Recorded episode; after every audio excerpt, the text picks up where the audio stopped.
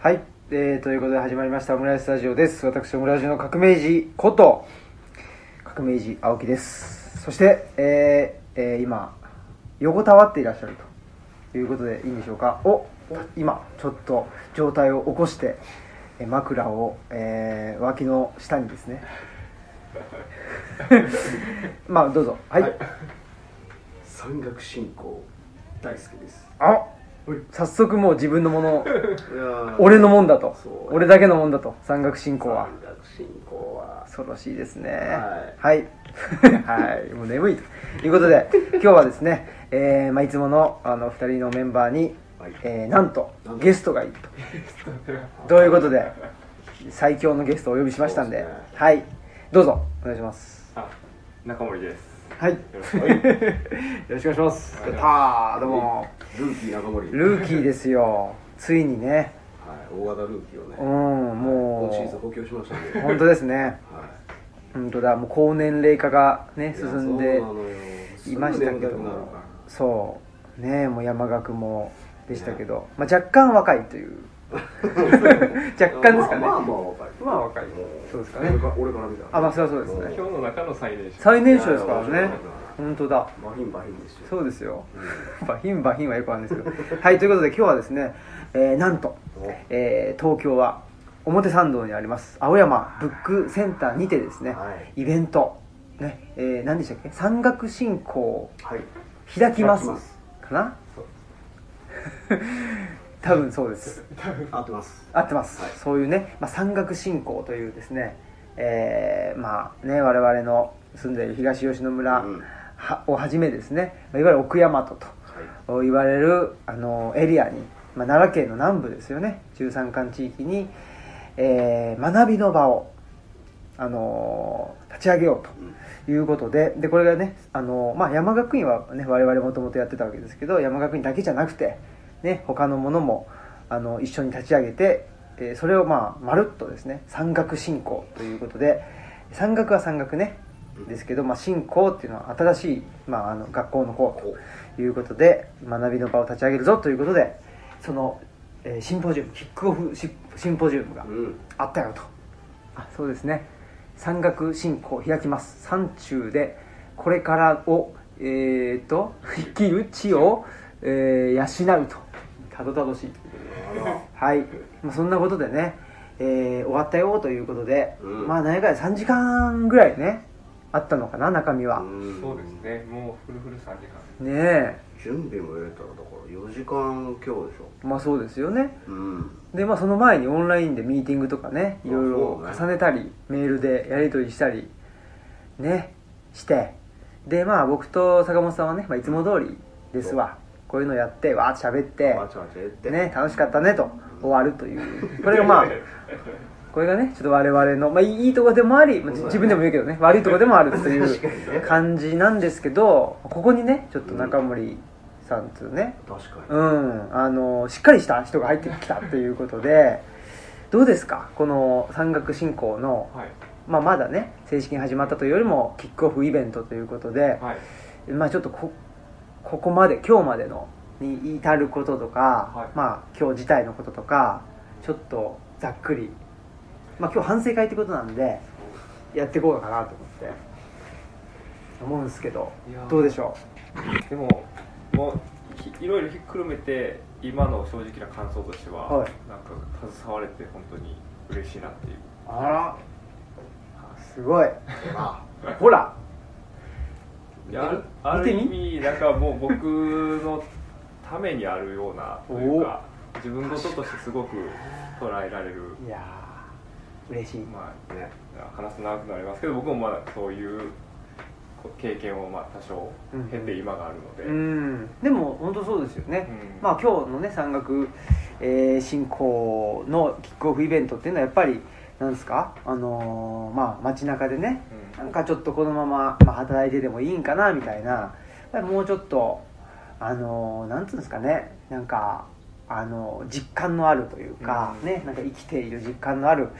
あのー生活をしたいなというふうに、まあ、漠然とうん思ってたりとか、まあ、漠然とじゃなくてもちょっとどっかね、うんもうちょっと自然のある地方とか、もうちょっとなんですかねそのプレイヤーが少ないっていうか、地域に行ってもっと主体的に関わりたいみたいな、まあ、いろんな理あの理由があるのかもしれないけどでもそういうような、あのーまあなんていうんですかね目が外に向いてるような人に。が来てはバッチリじゃないかなっつうんで言ってて、で中森さんももともとそんな感じそうですねでねうんまあ某某ピンピンク大学 ピンク学院の方でほぼ言ってるけどねピンク、えーピンクマウンテンのねいやほぼ言ってるよ方 でね働いててそうですねでね直近は、直近はねはい、それでまあちょっとなんつうんですかそこやめてはい、違うぞっていうことで方向転換したっていう感じです、そうですねまあ厳密に言うと辞める前から、うんうんなんかこのままでいいのかなっていうのととはいえなここう具体的に何をするためにうんどういうプランがあるっていうわけじゃなくぼんやりとなんか、うん、このままねまあ大きな組織に入ってると5年10年先自分が職を失ってるイメージってあんまりないと思うんですけど、で5年10年経った時にこの職場で5年先輩の姿見たりとかした時にあそれでいいのかなとか、うんなってた自分のこう理想像ってそことだいぶかけ離れてるなっていうところから、まあ、あとは僕の場合 U ターンで地元に、まあ、都市部から地方に U ターンで帰るっていうことがまあなんとなくそれはやりたいことの一つであったんでうんあとはもう仕事働き方と生き方っていうのを同時にこう考えて模索していたっていうのはちょうど今から2年前ぐらいの話なので、うんうんまああの時の自分が山岳信仰に出会ってたらう前のめりで行ってたなっていうう、んおーすごいですねんいいっすねだから、うんまあす今日はねすごいいいいいいいことを言う言っていただいてて今のところ、うんう んいや結構我々のやってることって、はいで何なのみたいな具体的に何がしたいのみたいな結構言われてきたでしょ僕と坂本さんやってるんですけどそのあー山岳とかも、そうねだから我々はほら、うんまあ、あの山岳のあの内田先生の,、ね、あの学長訓示にもあるんですけどコンテンツよりマナーだって言って、そのこう中身で何かをやるそのね、うんなんかすごいキャッチーなこと何かをやるっていうよりも、なんかその生き方であったり、なんか考え方とかなんかそこのががなんていうんですかね、うんフレームの部分、うんこれがやっぱり大事なんだけどっつんでそれを一生懸命ね喋ってきたんですけどなかなかね なかなかいねやこう我々のほら伝統芸であるところの,、うんはいあの透かし技があるじゃないですかはいはいこう確信に近づいたかなと思ったらちょっとはぐらかすみたいなのが、うんやっぱやっちゃうからやっちゃうからそこがダメだったのかちょっとな分かんないんですよね多分あれやっちゃうとねそうかまあでもそれでいいんですけど、うんねだからそこをやらないとあそれやったらいいのかなってみたいなねそうそうそう分かった気になってうんもらうのが困そうねる、うんなかなか難しいっすよねじゃあだから何かをやればいいって話じゃないわけじゃないですかまあ、かといってねあのい今まで通りでいいかって言ったらそうでもないみたいな、難しいですね確かにねうん難しいよね難しいなんかでも今日それうまいこと言ってたような気してんな堀田先生あかなあうんなんだろうなもう忘れて ももう忘れましたねでも道元か、道元ねはいはいうん、あれはやっぱうまく言ってるよねあああやっぱり本質ついてますねついてるね道元あれだって何年前の人あの人いやあれはでも道元曹洞宗でしょ、うん鎌倉仏教だからああねええーまあいまあ900年前とかそんなもんじゃないですか近いんかうん1000 1000年近いんじゃないですかいやー信じねえうん道元なんか控えたもん俺あれわ本当ですか道元ってうん そっちざわざバカ野郎 DG だ ともうあのねあ坂本さん大好きな DG のベベルトしてねあらもう道元だっていうもう言い張ってましたもんねだいぶポップな RG か DG かね 迷ったんですけ 迷ったどけどね HG でもよかったんですけどね 7G やっぱ DG だとあリソースですよそうあこれかそうここの事故を忘れるなりが結構でかいよねああうんちょっとこれちょはいっと読んでくださいよこれ仏道を習うというは自己を習うなりうん自己を習うというは自己を忘れるなりうん自己を忘れるというは万法に、えー、称せらるるなうんりでもう一個あるよねこれここをあの堀田先生書いてなかった書いてなかったなでも万法に称さ、えー称せらるというは自己の心身および他己の心身をして脱落せしむるなりほこれ面白いよね、ううーんなんか分かったような分からないようなうん、脱落っていうの脱となん落か撤退は結構ニアなところやあそういうことかあうんいやーまあそんなことでうんえー、まあ今日のですねはい三角信仰のイベントというのはどうだったんでしょうかそのねだまあ閑散としてたというわけではなかった、いやでも最終的には満席になったよあそうですね30近くはねねあ来てたほぼあそうかほぼそ座ってたかあなー真ん中パラパラ空いてたかうかうんうん、うんなけどまあねえ最後はほぼ全部座ってたね来ていただいてうん確かにでまあなんすかねなはっきり言って何のイベントかよくわかんないじゃないですかこれ、ううん確あね確かにパッとは分かりわかりよく来たよねそうそうそれでうにもかかわらずまあねあのお金をそうですね支払わなきゃいけなく有料てで有料まあまあ払ってるよそうですよでもでにもかかわらずやっぱり来てくれたっていうことで、相当まあでもやっぱり来てくれた人のなんていうんですか質っていうね、うんは相当なあの関心が高かったそっうていでうすねねうんつうかまあなんていうのこういう人にこそって事前に言ってた人がそうやでっすぱね来てたのがもうすごい俺は、そうですねうん、嬉しかったうねん、あのね最後の質問のとこもね、うんなんかどんどん盛り上がってきた感じがあってそうそうそうそうよかったし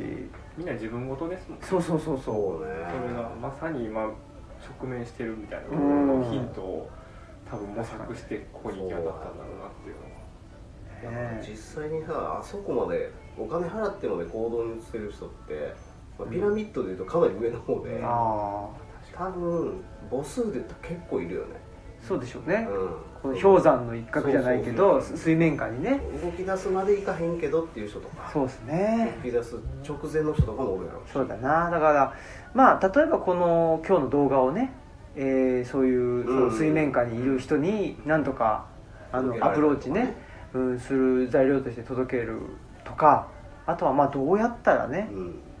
あのーそういう人たちにも届くんだろうとかうね、んうん、そういうんでちょっといろいろとやってみたいそうねねえいやチャレンジしてみたいなそこがさ今回結構俺も一番なんか良かったなと思ってるところでさ、うんその青山ブックセンターでやったじゃないですか、うんまあ、その青木君のご縁もあうっんて、うんおそらく今回みたいなイベントってほっとくとまあ大体まほろばかんでやるんですよそうですねおそらく、奈良県のねうんそあアンテナうアンテナショップのとくっついてねなんか会議室みたいうんなうのとんか、うんうんなんていうのかなこう属性がさ、うんある程度こう絞られるっていううか、んなんかそういう人らじゃちょっとしんどいじゃうんないですか、うん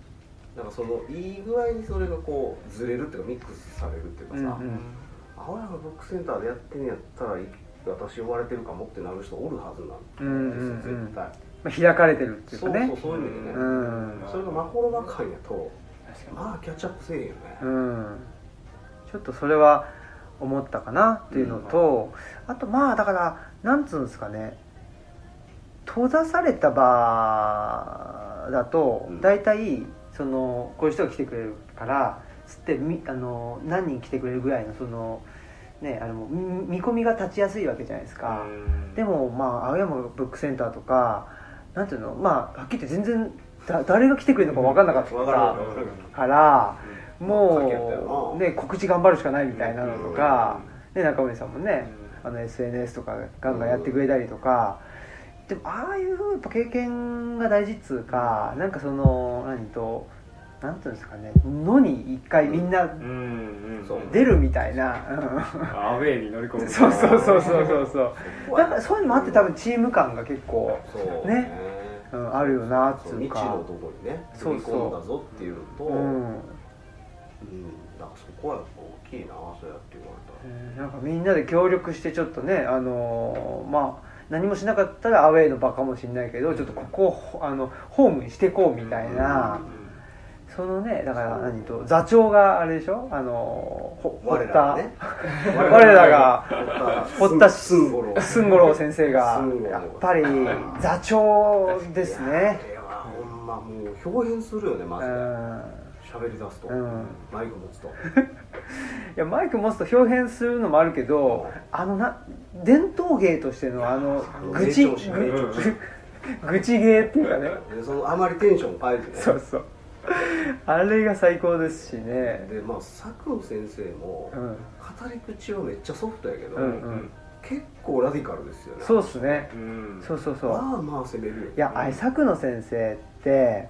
すげなんか最後に質問コーナーの時にすげえ言ってくれてよかったと思ってあーなんかすごい事実ベースでその確かにねの質問に対してガンガンあの迎撃してくれるんですがあれはさなんかすげえありがたい強よねああいう質問一番困る時あるじゃなそいうですかそうそうそうそうそううん結構ね我々いやこれからなんていうかなうんと思いしかないみたいなところがあるから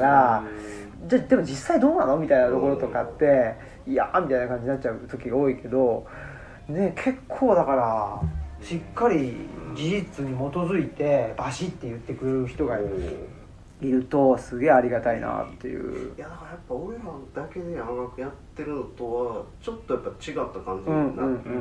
てて、そうっすねなんかそれが俺もすごい嬉しかったし、うんうんうんなんかこうまあある種の山岳もちょっと開かれたなみたいな感じがさ、そうですねすごい確かに後悔確かにしてさうんうんうんだから山岳開いたらなんか山岳振興になったみたいな感じもすごいあうんるうし、んうんうんなんかそういうこうもっと大きな枠で構えでなんかこうどんどん取り込んでいった方がなんかこれからええんちゃうかなってすごい思ったそうですねうん正直今まで山岳って僕と坂本さんのスタンスっつうか、うんで結構なんていうの全然ブレなくってでそのブレない我々のスタンスの中にいる人たちに来てもらって、ん、でなんていうんですかねまあいい山岳で今後やりたいこととかっていうのを練っていくみたいな。であんまり、まあ、それこそ今日の話そのアウェーじゃももちろんないわけですよ、うんホームなのね、だけどちょっとだから山学院が山岳振興になることによって、うんちょっと未知のうんあのものもねあの我々が受け入れ、えーまあ、ざるを得なかったりとか、そうするとまあ裾野が広がるからそう、そうなんだようん、そういう意味ではちょっと我々もねいろいろとあのなんていうかななんかまああの今までのままじゃちょっと対応できないかもしれないとかそうえでも逆にいさいことですそようねいうこう異分野やけど似たようなこと考えてた人とか、うんうんまあ場合によったらもう同志やなみたいな人にさ、うんうんまあ結果的に出会えたから、まあ、それは俺はすげえ嬉しかったけどねうんうんうん今日のあの二人がこのすんごうろん うと佐久間先生うんがさ、うやっんぱあの前で喋ってるの聞いてなんかだからもともといやすげえいいなと思ってねうん年齢が近いのかないやいやいやいやそんなどうなの接点ああの二人ってことあの二人まあでも近そういやでもほんまにあの二人今日でマジリアルであの2回目ねびっくりしたあ全の然シンポジウムを、まあ、奈良でやったんですけど、うん大淀町ってとこうで、んうんでその時にえーすんごろうがあのメールでラブコール送ったんですそうなんだぜひ出てほしいでそのシンポジウムにじゃあ出ますねって来た瞬時にあうんうんうん初めてえでその席に俺もおってんけうどんうでんうんあの時はもう3人で定談したんやけどうさ、んうんそうだそうだその時からうわこの2人めっちゃおもろいなと思っていやだいぶなんかオルタナティブっていうか、うんなんかまともなこと言ってるようだけど結構攻撃的なこと言ってるなと思って確てかに確かにでも割とほんまにシンクってる感じめっちゃしたんですうよ、んうんうん本質的なところすごい捉えて言ってるなと思って言いにくいことをうんちゃんと言ってるなと思ってて、だからそういうスタンスのさあれぐらいの年代の人って俺もそんなに知らんかったああ確かにね割とスタンス的に守ってる人多いんですよあれぐらいのジェネレーションって、うんうんだからあんまりこう仲良くなれる人少なかったんやけうんうんど、うんちょっと珍しいかうんうんでまあ福野さんとかと多分ジェネレーション的には近いねんけどあああの人よりはもうちょっとなんていうかなあのまあ属性が違うとかうんうんさ、うん厚さはよう似たとこあるんだうけど、んうんだからなんかすごい嬉しいよねそうっすね、うんなんか確かにななんだろう、まあ、山岳とかだとね僕らがそうそうそうそうのう上に上っつうか、まあ言ってもなねいてでみみんなが参加してくれるって感じだけどなん我々よりもちょっとそうねあのーなんというのかな、そうそう教わることがあるって感うんそうっすねじうんでやっぱすほらごいなと思う完全にそのなんつうの完全にまあ親世代とかじゃないじゃないですそうかそうそうそうねちょっと上のそうねまあ、兄貴分ですよそうそうそうねでちょうどええとこ引っ張ってきてくれるじゃないですか、まあうん今回の道着にしっかりさ、うんうんあそういうのそういうのみたいなやつうがん結構出てくるのが、もう俺は毎回楽しみやし、うんうんまあ、梅田先生もね、うんうんそういう意味で言うとまあそうそうそうって感じの梅田先生もめちゃくちゃ面白いですよねおもろいよね、うん俺初めてあれあの人ちゃんと喋ってるの聞いてさあそういう感じなんや梅田先生も普段の感じとうんちょっとそのそうそう表に出る時と違うでしょなあの研究とか相当面白いよねあれあそうですね、うんうん、研究テーマも面白いしね面白いあの社会的ななんていうのあのなんていうのかな表彰に出てくるなんか言葉って言ってたかうな、んと言説っつってね伝説か、うんうんうああん、ああああそうそそれをこう年代ごとになんか分けて考えうて、うんうん多分なんか時代の空気みたいなことだと思うんだけど、うん結局それがさ割とやっぱその10年刻みぐらいで全然違って見えてくんだよなと思って、いや面白いねやっぱ大学で研究してる人だって、うんうん僕ももともとね大学でまあ事務職員なんで教員ではなかったですけど、うんもう先生うんいろんなジャンルのまあもう数数百人の先生見てきましたけど、多分今日のねその終わってからの時にも先生たちが言ってましたけどなんか大学の先生たちのその魅力みたいな、うんいい部分っていうのが、なんか存分にこ出てうた発揮できる場だったなってあ思いーますね結構閉じられたところで、うんうんで実際ね授業は大体18から22歳ぐらいの若い、ね、世代あーでそこにはやっぱまだ難しすぎたりそあの表ちょっ現とトゥでーあマッっチなたのかりなちょっとこうまあ退屈であんまりよくわからない難しい話で終わっちゃうけどでで要はもうミスマッチですようんねでそれがやっぱりこうでも持ってる知見とかうんうんであとはもう個々のキャラクターですよねーうんそれがまあなかなかね普段い日常的に接してる相手ってなかなかこう伝わりづらいけうど、んそういういいところがもう存分に発揮して、うんそれがまたダイレクトにこう、ね、参加者に伝わってまたその反響もまあ手に取るように分かるっていうので、うんすごいだからなんかあの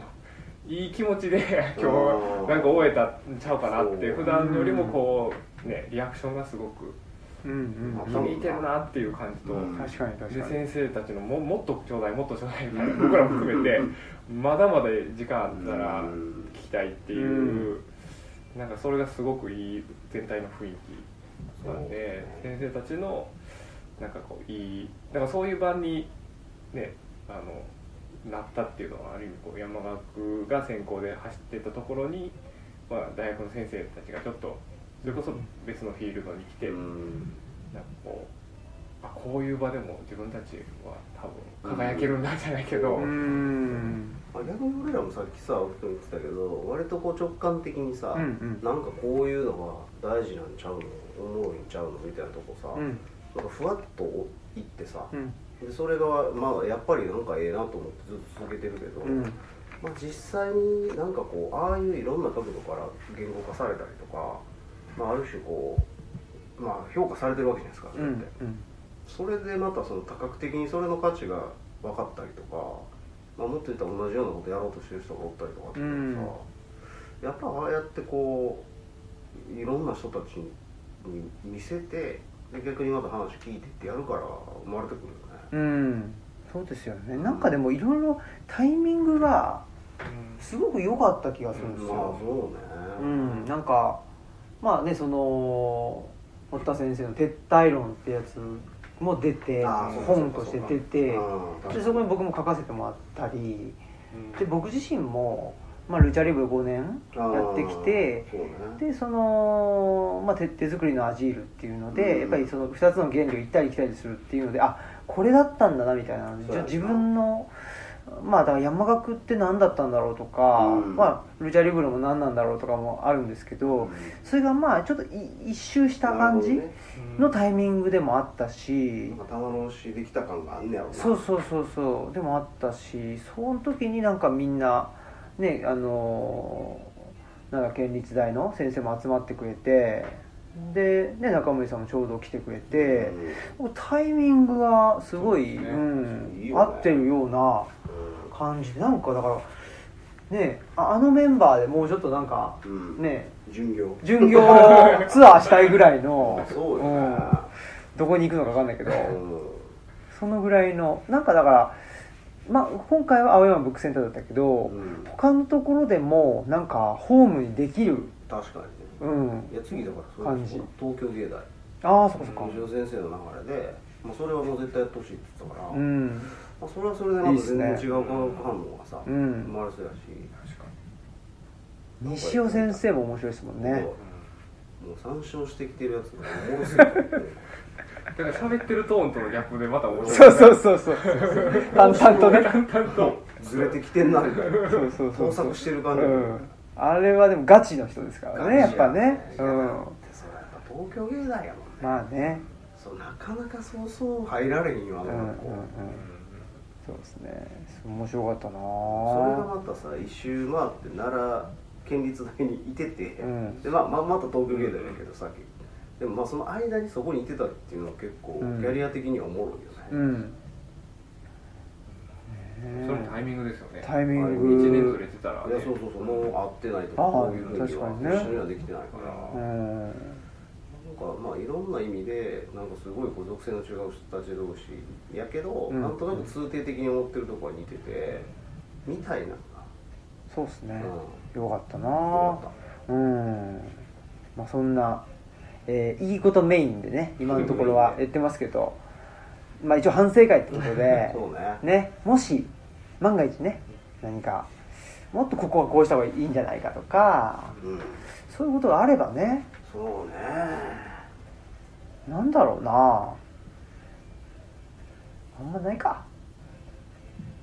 あるかなどうですか中森さんは、まあ、あんまこういうイベント自体ね、まあ、あんまなないようなイベントかもしれないですけど、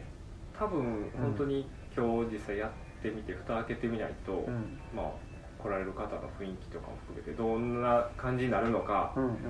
こうあまりこうか完成図が見えてない中で、うんまあ集客っていうかさっきも言われたみたいにそのコンテンツがうんすごく分かりやすければ、確まかあにそうやなはっきり打ち出してターゲ確かにットも明確で、なまあ、変な話広告の打ち方一つとっても、うん割とこうどこに、ね、力かけたらいいかみたいなのはうんなんとなく見えるんですけど、今回に関して言うとまあイメージはねターゲットとイメージはあったけど、うんどこにいてるのか、うんどうしたら届くのかみたいなのが正直もう手探りお手探りな感じだったんで今回まあね実際にやってみてこの手応えを、まあ、次のうんうんね候補に生かしてとか。そうやな、うんなななんとなく今日参加された方がもう直接つながってる友達に声かけてとかそうやなそれが一番いいなそういうじわじわこうう、んうんね人と人とのつながりで広がっていくっていうのもまあ内容としては理想なのかなっていうのと、でもやっぱり、ね、一人でも多くの人に届いたらいいなっていうのはあるので、そこはちょっとうん勉強します、うんねえなんか不思議な不思議なねうん不思議な感じですからね山岳シーンって、うんなんかほら地方移住でこうすると、まあ、例えば地域おこし、うん協力隊で3年間で、ね、あの毎月いくらうんとかっていうんだったら、うんちょっとまあ生活がイメージできうるっんちゃできる、うんうんけどちょっとそうじゃないじゃないですかなるほうんでもなんか今日うんね、あの質疑応答で女性の方があの、まあね、そういうなんとなくこう生活の環境を変えたり、うんまあ、都市から地方へっていうのは、うんなんか一つの自分の選択肢としては見えてるけどかといっていきなり移住とかはハードル高いしなんかっていうための、まあ、入り口っていう大輔さんの返答が、うんまああれがもう一つの、まうんあ、なんか今日の結論というかそれを、まあ、開きましたよっていううんのを告知するためのシンポジウムだからああのやり取りがなんかこうもっとね分かりやすい形で広がればいいなっていううのは思いんますね。うんうんうんうんそうですねうんだから、まあ、そのい入り口としてのそういうイベントとかシンポジウムっていうことで、あこういうことなのねっていう、うんなんか、うんまあ、ある種分かりやすいっていうのかない分かりやすく入り口ですぜみたいなのが、あーあるといいのかもしれないですけどね、あといろんな棚にやっぱ仕掛けたいなと思ったねほうんうだか棚ら、うんなんていうのその魚のさ釣りの話じゃないけどあ棚を変えていろいろ売ってみたいなって思ってあーまあ、だからそれこそ次は芸大でやるけどさ、うんなんかそういう感じでもう全然ちゃうところで、ーうん要はなんかまあある程度言うとあの寸五郎とうん佐久野先生が、うんまあここでは喋らんやろっていうところで喋ってもらいたいのああそのズレがめっちゃおもろいと思ってて、うんうんうんうんそこが多分結構今回の肝やったとう思う、だん俺と青木君が2人でうんブックセンターで喋るは、これは多普通ね分ある話やけうど、んうんあるあるあの2人がやっぱ青山ブックセンターで喋るっていうのは、うやんっぱりちょっとそっかずれてると思うわけ、あだから今ー回の芸大も多分ちょっとずれるやんそうんれ、うんうんその辺がやっぱ肝やなとほ思うってそうそこがおもろいと思ううーん俺らが逆説的に言うと俺らがあまり喋れなさそうなとこで喋ってみるのもおもろいと思うう、んうんだからむしろ堀田寸五郎とか佐久野先生のメインフィールドで俺らが喋ってみるっていうのうんうんうんも、実は結構おもろいんちゃう、うんガあチガチの研究そうそうのところで例えーうんそのなんかずずれが重要なんやと思う、は結局その異分子が入るっていうあか、うんうんうーんそれをなんか仕掛けたいような、んいろいろ入り口っていう意味で言うと、うんだから今まで見えてなかった入り口が見えるってことが重要やああ確かうにんねうーんそうかそうかいやー面白いですねまあうんで意外と、うんなんていうの今日の打ち上げもうんその本体の学校の話あんまりしていい、全然しない確かに 誰もその話していいのもおもろいな確かにね実はそれ一番さ重要っちゅうかまあランディングのポイントだけど確かにねそこに関しては意外と誰もそんなにでもだって打ち合わせのオンライン打ち合わせの時もうんそんなにそうそうですよね確かにあ今日だから俺ちょっとだけ西尾さんとは喋ったけど、うんまあその山岳のキャラクターの中で、うんうんあの岡本、えー、とアンデパンダンとか、うんうんあれはなんかちょっと取り入れて面白そうやなと思っててあーうんうんうんだから俺らの座学と対になったそのフィールドワークっていうか、うんうんまあ体を使ったその何らかの学びみたいなものは、うんうんなんかああいうアート的文脈からカリキュラム作ってもらったら、うんうんなんかすごい幅出そうやなと思って、うんうんそれはちょっとなんか次年度の山岳ではちょっと必ず試してみたいなうんああそれいいっすねなあうーなんか面白そうじゃないん確かにのぜひねそ 平っかそっか井心で平井心ね作ってすごいっす雷を待ち続けるっていうなんかそのねパパンチライン良かったですよねパンチラインねあの写や真を見ながら10年これ繰り返したやみたいなばいよねうーんでもいいっすよやっぱ何かを待つっていうのはうん今のせ社会で欠けてることですわああそううやんなすぐ取りに行っちゃうでしょ、そううねん、すぐ実現しようとしちゃだうから、でもそんなもんじゃねえぞっていうね、冒頭に話してたそので何やりたいのみたいなよくわからないっていうじゃないですかうんでもそれってそういうことですよねそのなんかこう答えがあるわけじゃない、うんでそれを考えるのが、まあ、その機械を作ってるっていうことそうでやねうんうん入り口はあるけど出口は別にあの用意もしてなければ人によって違うしそうなんですなかなか出れない人もいるだろうしすぐなんか自分で見つける人も出出てくるだろうしっていうそうこなあんのですそこなんですね素晴らしいですね素晴らしいいやなんか先生堀田先生かな言ってたのはやっぱりその答えを欲しがる、うんうん真面目な子ほどあのなんかこうちょっとあんまりその先に何のためっていうのが目的が見えなかったらすぐ「それって何のためにするんですかうんってき聞くと「いや楽しいからやろうよっていうのがなかなかこううん伝わらないっていうやってたらなんなんか見えてくるもんあるんじゃないみたいなのがいやそれやって何の意味があるんですかうんもっと意味のあることやりましょうよみたいなことになって、うんやっぱ答えありきのなんかもうそれが板についてるっていう、うんなんか面白くないよねっていううんうんうん確かにな癖ですよね、うんうんうんまあだからほらえーっとキッザニアとかねうん言っちゃダメだけどだあそそういうその能力うんがあの社会の中で生きていくためには必要だからっつって、ね、もうちっちゃい頃からそういうふうな教育をやっぱりしてるわけじゃないですか何かがやりたかったらこれがいくらかかるのかっていうのを計算してでそれをどうやって、まあ、その資金調達してきてっていう逆算逆算みたいなそうそうそうそうそう確かにこれも大事っちゃ大事、うん何かこういうイベントするのだってある程度大事なんだけどでもやっぱ一番最初のなんつうのなんか爆発というか、うんまあ、ククリエイティブっていううんふうに言ったらいいか分かんないですけど最初の「いやこれやりたいんだけど」っていう時は逆算じゃないじゃんっていうう、 うんうんうんんそうですうよね、ん、直感そうそうそうそう直感を形にするための逆算であって、うんっていうところなのかなとはね、うん、思うんでまず逆算しちゃうっていうのはちょっと待てみたいなううんんねえ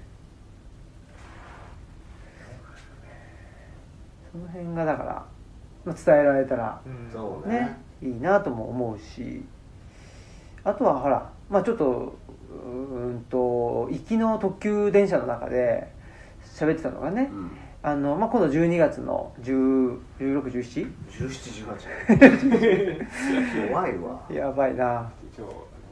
1718にねえーっと島園先生来ていただいて、山岳やりますけどほんで、うん、1718かでちょっとまあ春とかぐらいにね、うんもうちょっと長期そうそう長長いやつ期でうん1週間とかなるほでできたらいいよねっていう話はね坂本さんとしててしてたちょっとその辺のそうねその心はっていうとこそうろでだねそうまあもともとその山岳を長くやるっていうのが、うんまあ、今回その山岳振興の中で、まあ、わざわざその県立大学さんの,、まあ、その予算を使ってさ、うんうんやる理由だと俺は思ってて、うんで多分1泊2日で伝えられることもあるねんけど、まあ、例えば6泊7日じゃないと伝えられへんこともあると思ってて、うんうんでそれはその来た人同士がその共にその同じものを見て同じものを食べてっていう時間がすごく長くなるっていうこと、うんで今日もまあスンゴロが言ってたけどやっぱこういろんなものを分解したり分断してその理解するっていうのがまあ近代の流れの中でそのなんていうかな大きなものとしてあるうんとでそれをなんかもう一回こうつなぎ直す作業が、うんやっぱりその6泊7日でできるとこあるんちゃうかなって思って、でまあ今日もちょっと俺話したけどそのやっぱりこうな長く一つの事象に対して向き合うみたいなことまあまあもっと言えば、まあ、待つみたいな話もそうかもわかんないけど、うんそのなんか時間をかけないとわからないことがあるはずなんやけど、うんもはやもうその時間をかけることが、まあ、その日常の中にいてるともう無理ないよね、残念ながら俺ですら多分それは結構難しい。うんうんだからやっぱそういう場をやっぱもうもうちょっとちゃんと提供したいってことと、うんそれが長くなればなるほど多分そこに出てくるまたその、まあ、まあ効果って言ったら声あるけど、うんなんか反応がさ変わってくると思ってて、うんでそういう形でなんか一回試したいし、うんできればまあ仕事しながらでも来れるみたいな状況のカリキュラム組まれへんかなとか、うんなんかまあそういう俺は今めっちゃいろいろ考えてるんだけうど。んもともとはそのフォルケホイスコールっていうそのデンマークの、まあ、民主主義の学校っていうのが、まあ、全寮制で、まあ、短くて半年うん長くて1年そのうん共同生活しながら一つのテーマのことを学び続けるっていう、まあ、そういう学校がやっぱあってなんかそのそこにちょっとなんかインスパイアされてやっぱり長く共同生活するみたいなものを、うん一回ちょっと試したいんですよね、うんうんうんねそれをちょっと東吉野でできたらねやいりいたいしだまあどういうふうにしてその仕事しながらとかっつってね、うんうんうんなった時にまあオンラインで仕事ができますよっていうような状態を作っといてでまあ夜そういう何と座学というか座学ワークみたいなのでまあ、対話の時間みたい対な話の時間っとてかなねっていうのでできたらいいしまあでもこれってその今日もね、うんちょっと僕あのー山岳の説明の時にも言ってたんですけどその、まあ、僕とか坂本さんってなんか山山村に越してすごい自給自足の生活してるわけじゃなくってやっぱり結構その都会にあの出てってでまた帰ってきてみたいなことですごい行ったり来たりしてるよねっていうんでで、まあ、そのあり方が、まあ、たまたまちょうどよかったっていうことなのでそういうなんか自分にとってのちょうど良さみたいなのを見つけるきっかけにもなりそうな気がするんですよいねやー。俺はそうやと思うまあ多分だから長くやればやるほど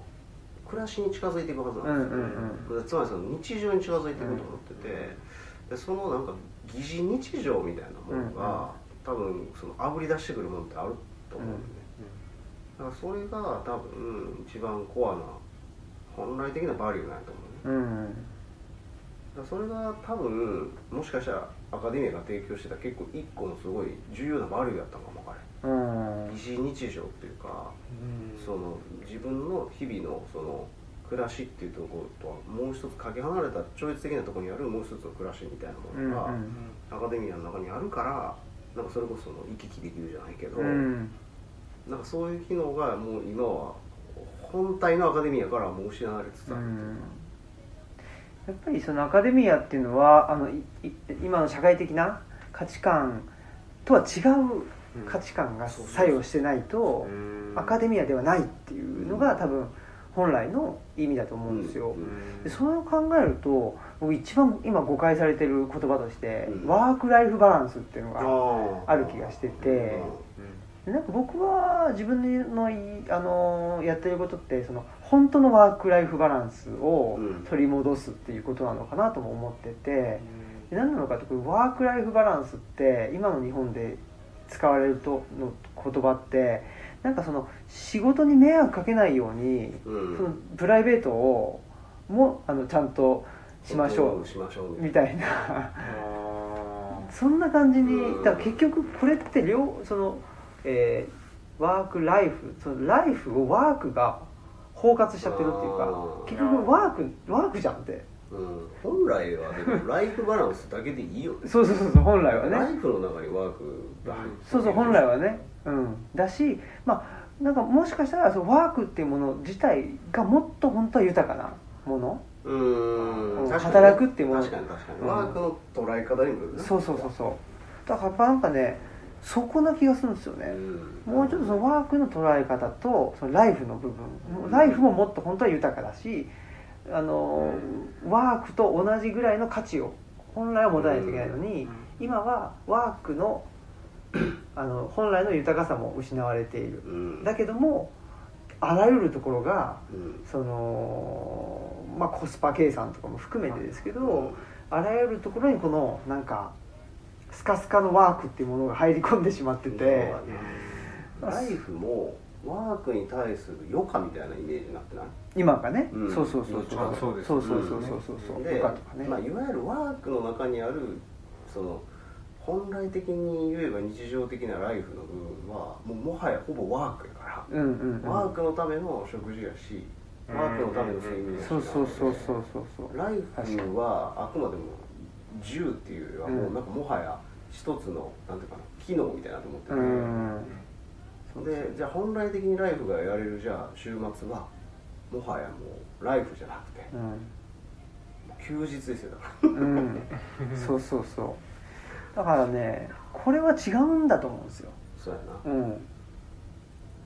でここをもうちょっとその本当のワーク・ライフ・バランスっていうのをちょっと、うん、考えないといけないうんで多分ね今の日本人が想像もつかないそう状態だと思いますよ本当のワーク・ライフ・バランスってだからさ俺それ一個それは山村にさ答えみたいなもんがあってさ、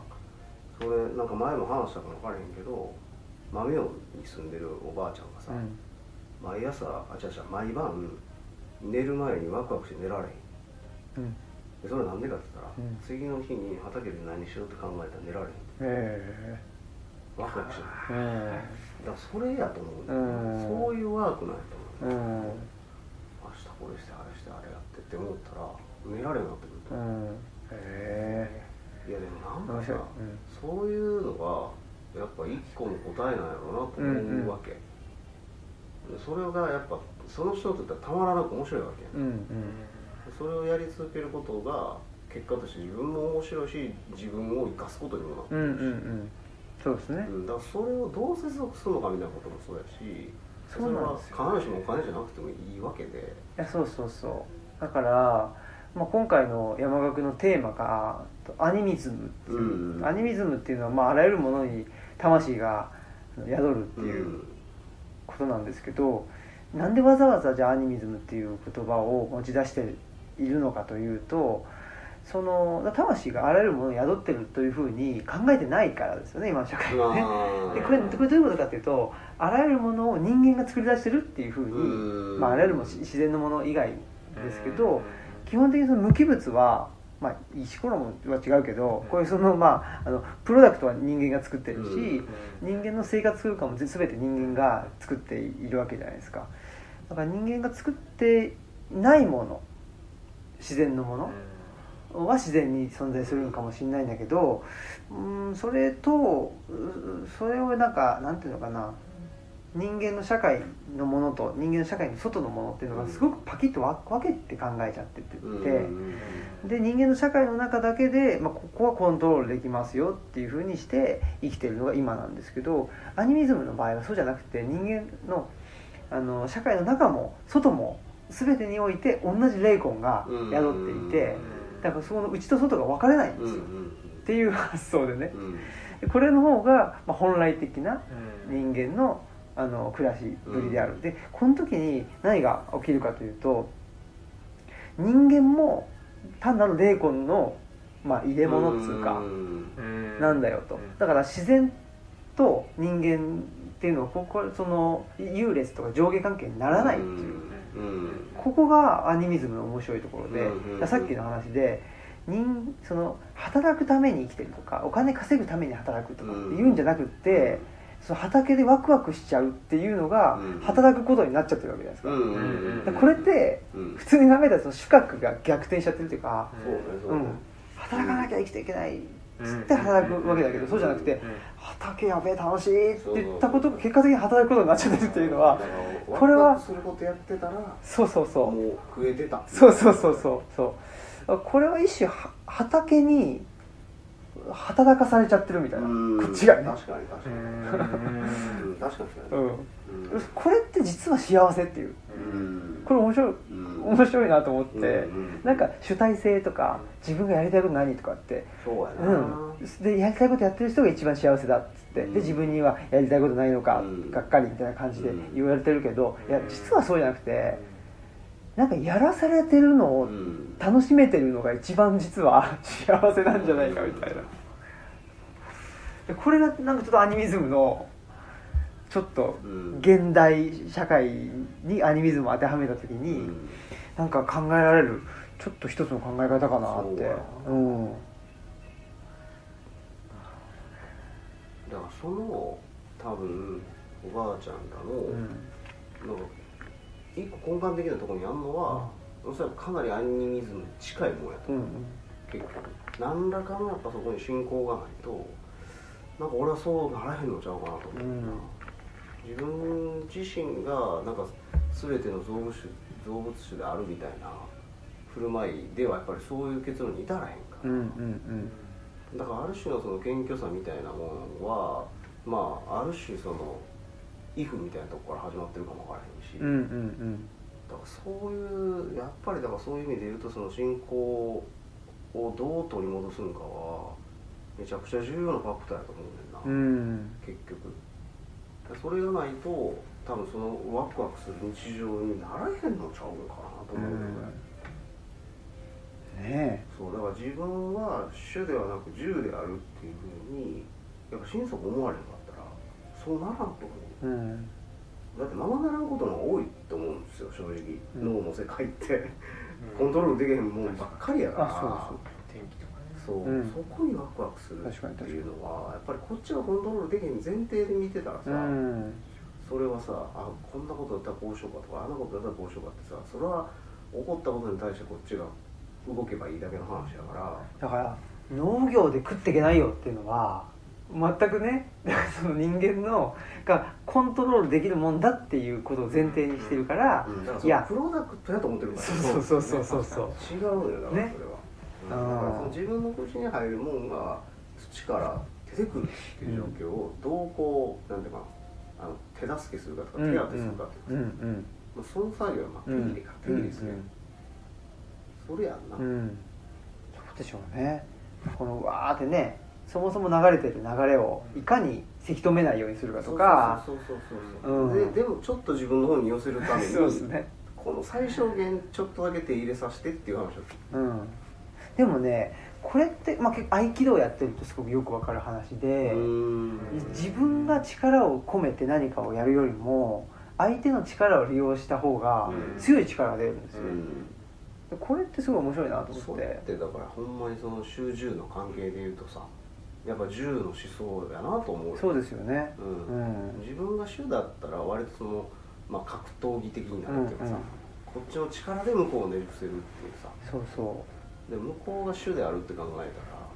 それをどう受け流すかっていう発想にやっぱなるもんねうそうそうそうそう向こうが主でいいんだっていうかねそうそうそうそうそう、うん一回それをこう渡してみるっそうてそういうそのうは受け入れちゃって構でもこっちがちょっとその流れを変えれば、そうそうそうそうね 別にこっちが、まあ、一見銃であったとしてもういいんだってそうそういそううだからそれがまあ一種のこう透かし芸かもわからへんけどねうんそうですねやっぱりじゃあ我々がそうそう透かしていく東京ペットあげの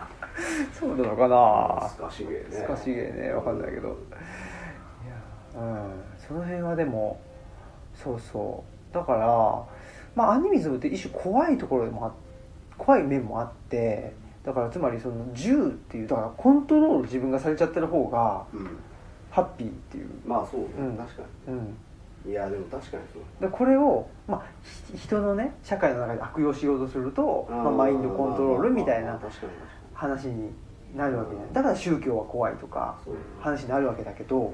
そうじゃなくって信仰とか僕らが言ってるアニミズムっていうのは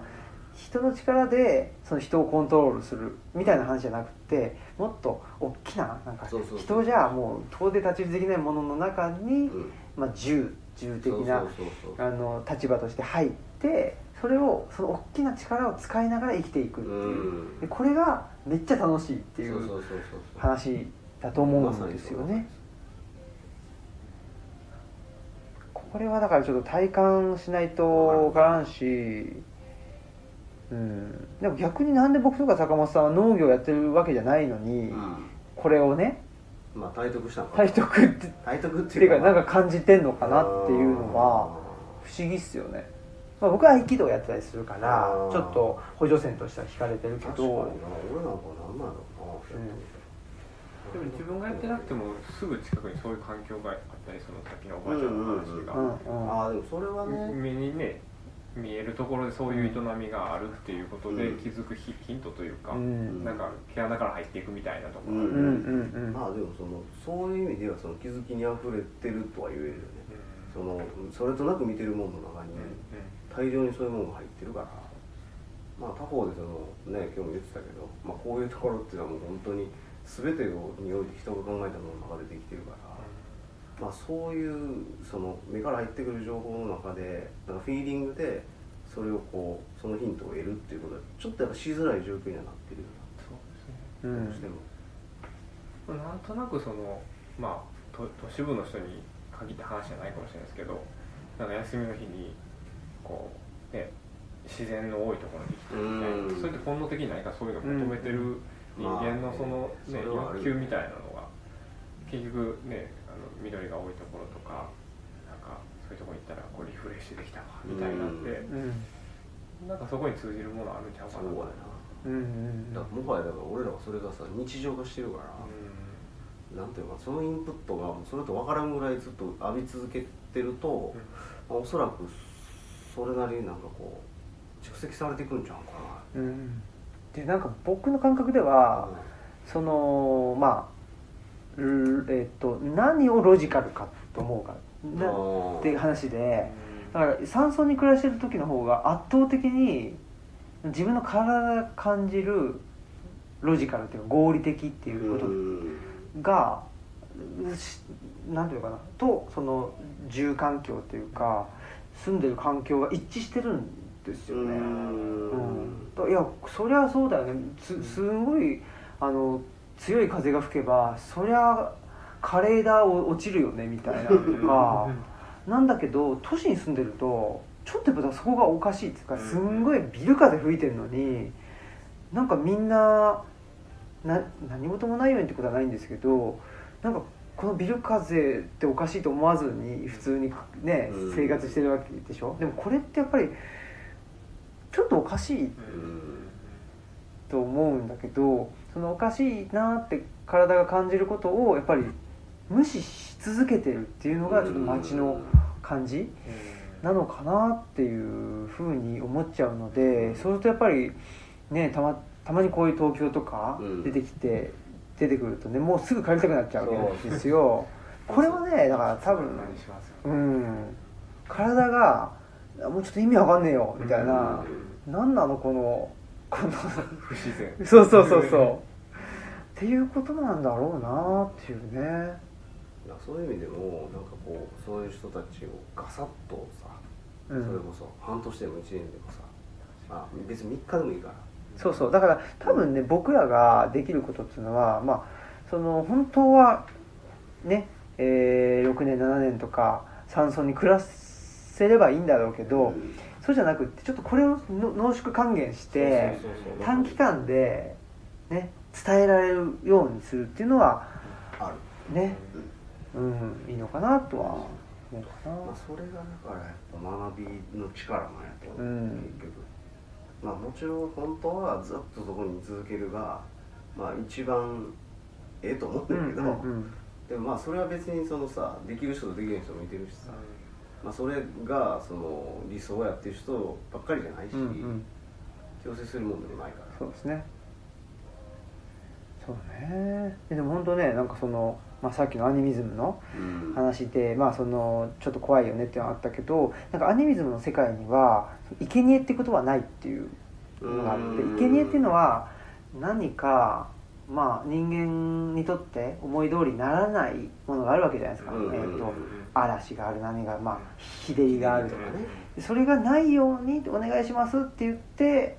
何かいけにえを、まあ、不不合理なことをうんするっていう、あの行動なわけですけどでアニミズムはそうじゃないっていう話があっていやだってさその何か一つがそれをコントロールしてるっていうふうに思ってるって意味やんかそれそうそうそうそう家を与える対象があるわけやかそうらそうそうれはそでもそのなんていうかなアニミズムって全部にそれが宿ってるって状態だから、何か一つにそれを与えたとて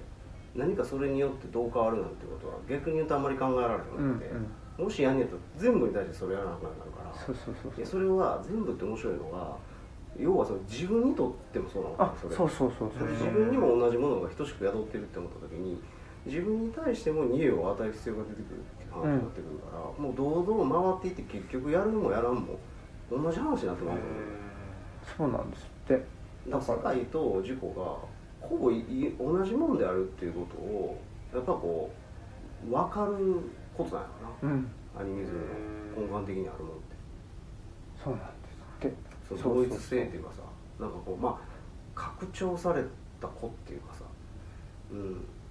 そうそうなんかそのアイヌのお祭りで、まあえー、とイオマンテとか、はいはいああとまあ、くえー、と熊送りとか、うんその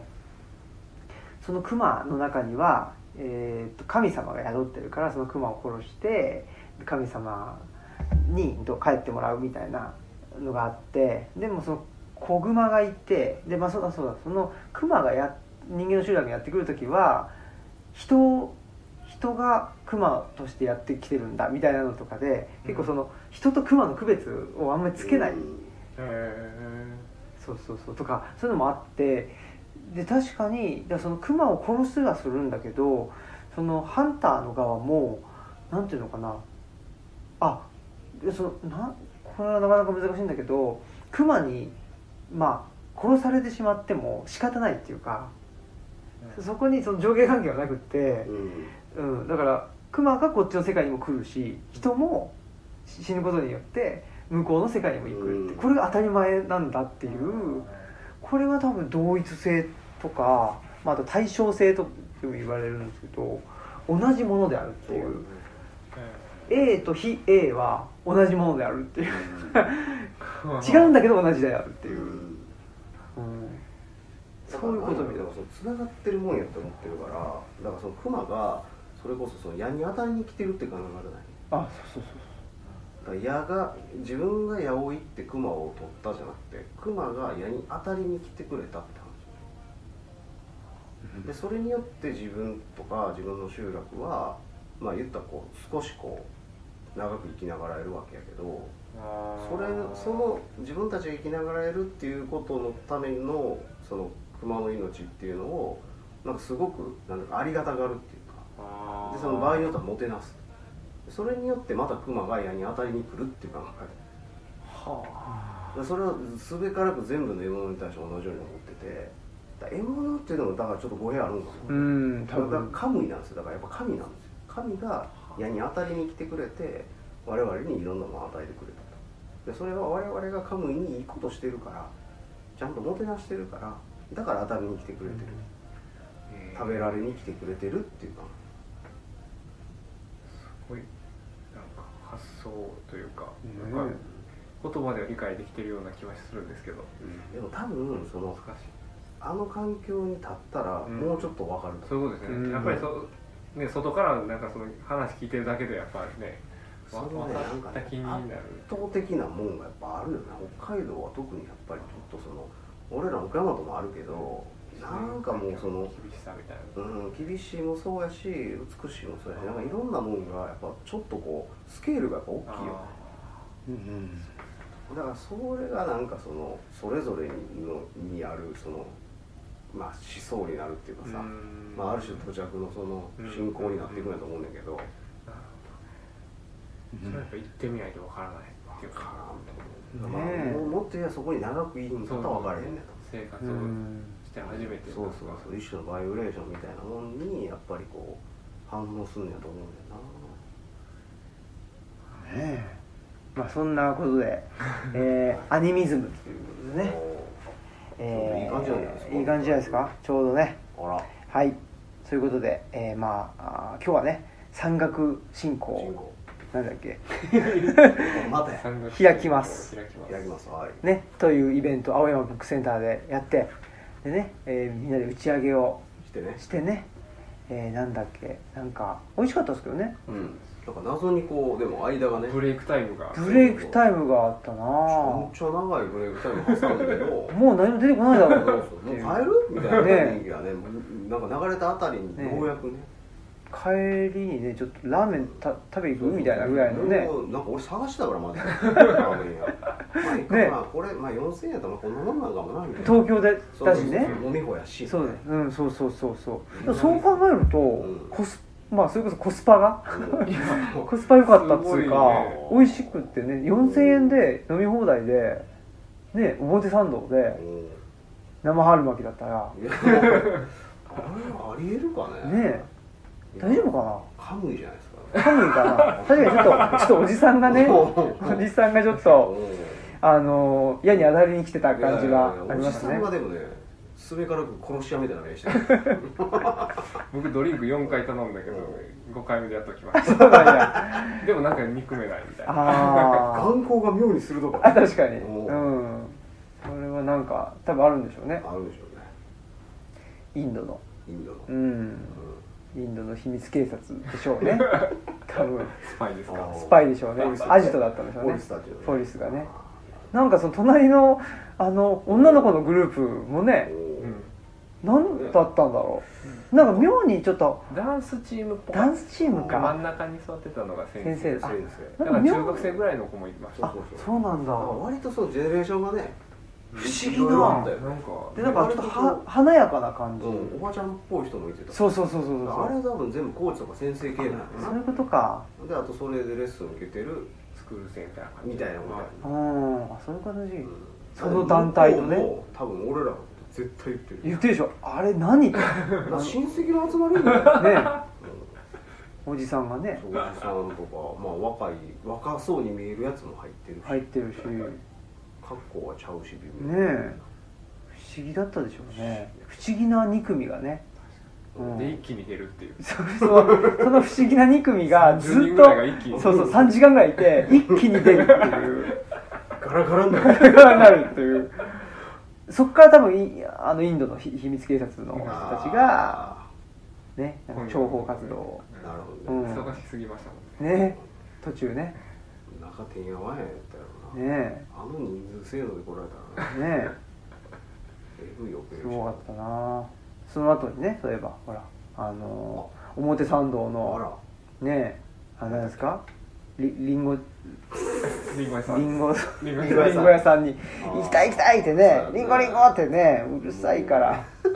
カ岡本リフさォんルニアが産のリンゴをね カリフォルニア産のねやっぱどうしてもそうそうそうそう食べないよとうん見たいあ見たいと見たいんだ見たいとお俺も見たいとね